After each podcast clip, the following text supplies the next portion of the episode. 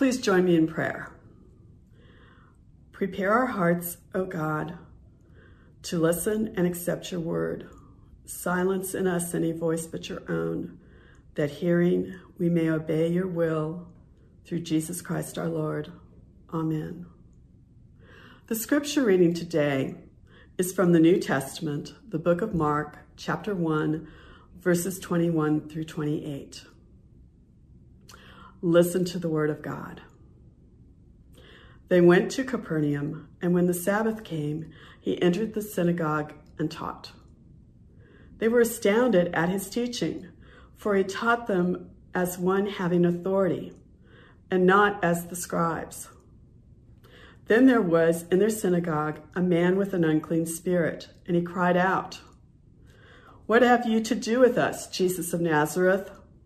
Have you come to destroy us? I know who you are, the Holy One of God. But Jesus rebuked him, saying, Be silent and come out of him. And the unclean spirit, convulsing him and crying out with a loud voice, came out of him. They were all amazed, and they kept asking one another, What is this? A new teaching? With authority. He commands even the unclean spirits, and they obey him. At once, his fame began to spread throughout the surrounding region of Galilee. The word of the Lord. Thanks be to God. Let us pray. May the words of my mouth and the meditation of all of our hearts be acceptable in your sight, O Lord, our rock and our Redeemer. Amen. About a decade ago, two researchers from the University of Kansas asked parents of babies and toddlers to wear recording devices to study how many words they spoke each day to their little ones. They determined a goal for the number of words that a baby or preschool age child would hear each day at 30,000 words, although most people averaged 20,000. To understand 30,000 by an equivalent measure, that would be reading The Cat in the Hat 18 times every single day to a child. I'm sure some of you can name the book that you read to your child or your grandchild so many times that it felt like it was 18 times a day. Similar research has then attempted to track how many words an average person hears each day and has come up with numbers that range from 20,000 to 50,000. And there are so many variables that we could come up with as to where that number lands. Is it if you live alone or with others? If you're employed in a job where verbal communication is a big part of it? If you could quickly rattle off to me the names of your top five podcasts. If the words Siri and Alexa come out of your mouth on a regular basis. And while I was writing this, I asked Alexa, What is your favorite word? and very much enjoyed her answer. So if you have an Alexa, go ahead and try that yourself. And if you don't and you want to know, come to coffee hour today and I will tell you. Or maybe if you're a teenager who hides an AirPod in your ear most of the day so that you can have a continuous soundtrack to your life. I also bet that the pandemic has changed, if not the number of words you hear, certainly the method by which you hear them. Very few of you have heard words from me in person in almost a year, but you have heard a lot of words from me through a screen, your phone, a TV in that time. Words are necessary for our development as humans, they are necessary as a way of keeping us connected to each other, but they can also easily overwhelm us as we sort through the sea of them, maybe even the barrage of words we live in. I remember the first time that I was pumping gas and that video came on and started talking to me, and I was surprised and didn't like it, and now I'm just used to it.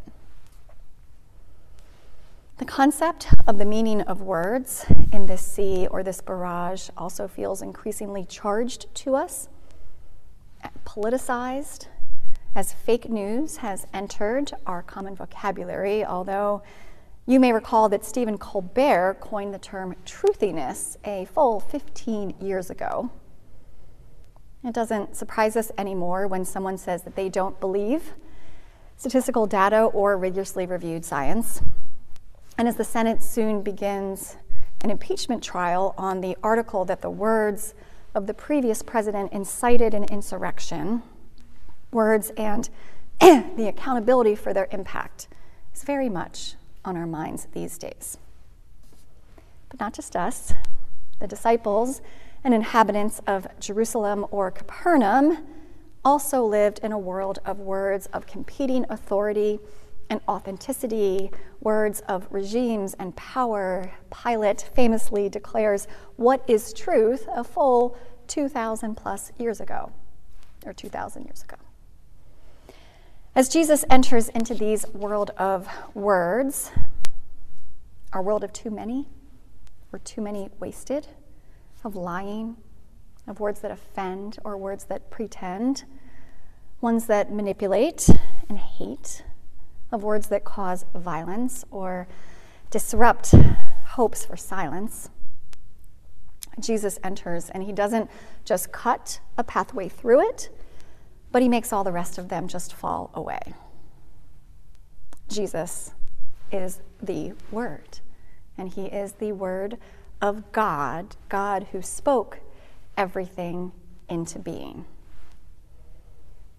The seven words that Jesus speaks in our scripture today join with the 10 words he spoke in the passage that Pastor Scott preached about last Sunday, and those join with the thousands of words that Jesus will say in the Gospels words that define what real power, authority, and authenticity looks like. Because here are some things about Jesus and his words. He never lies, and he never lies to you. He will never pretend to be one way only to turn out to be another. His words will not belittle you or call you or a group that you belong to unkind names. He does not make fun. Although first century Judaism scholars will tell us that he is funnier than we realize because we often miss the context for his good humor. His words have your flourishing in mind, even when they are hard, even when these words speak the truth in and with love to us, even when they aren't bringing you what you want at that time because your flourishing and what you want aren't necessarily the same thing. At least they are often not for me. His words will not cause you to feel shame, even when they're about the thing about which you feel the most shame, likely because somebody else's words put that inside you. His words will not cause you to hate anyone, including yourself, and they will not make you feel higher about yourself or a group you belong to than you feel about others or another's identity. Those are the nots and the nevers of Jesus' words. But here's what they will do be more powerful than any spirit, force, demon, evil, degradation, sin that exists in this world, and be more powerful than any words from humans that have ever tried to remove or cast out or fix or exercise those very things. They will cause for seemingly happy fishermen to upend their lives just to hear more of them. They will invite us into the kingdom of good news. Good news, it's good words that we're invited into. They will leave crowds of people amazed, astounded by their authority, their newness, their power. So, if the Gospel of Mark were turned into a movie video, we could make a meme of all the times that Jesus finishes speaking, and the people who hear him turn to each other and say repeatedly, What is this? Who is this? with very amazed faces. Ones that can overpower with a be silent anything that is against Jesus, that is taking up space within us, our own unclean spirits within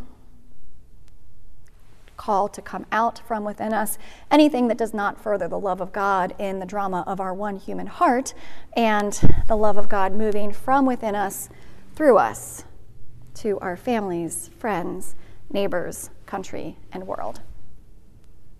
They can cut through all the noise that tells us who we are as being not enough of something, and instead tell us that we are claimed and called and sent. And then all of these verb words to forgive, free, heal, love, reconcile, redeem. These very words of life. I love the moment in this scripture when the voice inside the man knows it has been beat even before Jesus turns his seven words in his direction.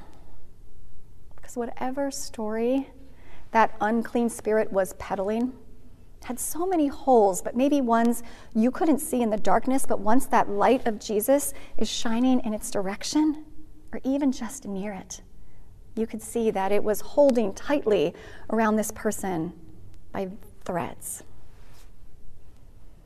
It reminds me of what St. Augustine said once about evil that it isn't to be answered, it is to be overcome. Jesus doesn't engage in debate when provoked by this spirit who says, What have you to do with us, Jesus of Nazareth? Have you come to destroy us? I know who you are, the Holy One of God. Jesus gets asked two questions, neither of which he dignifies with an answer. No response of his words. There is no debate between Jesus and the powers that work against God. Just enough with you, be gone, overcome. David Heim wrote an article on the gospel in seven words, where writers and theologians were asked to sum up the essence of the gospel. No one offered Jesus seven words here in Mark 1 be silent and come out of him as an example. Pastor Scott will appreciate that Walter Brueggemann sent in a six word entry and then said that he rested on the seventh. Mary Karr wrote, We are the church of infinite chances. Martin Marty, God, through Jesus, welcomes you anyhow. And Beverly Roberts Gaventa suggested, In Christ, God's yes defeats our no. But I think that Nadia Bolz Weber's entry comes closest to the word from the word in today's scripture. We are who God says we are. We are who God says we are. Any other words about you other than the ones that come from the word? See the light through the holes and let him call them out, for he has the power to do so. Thanks be to God. Let us pray.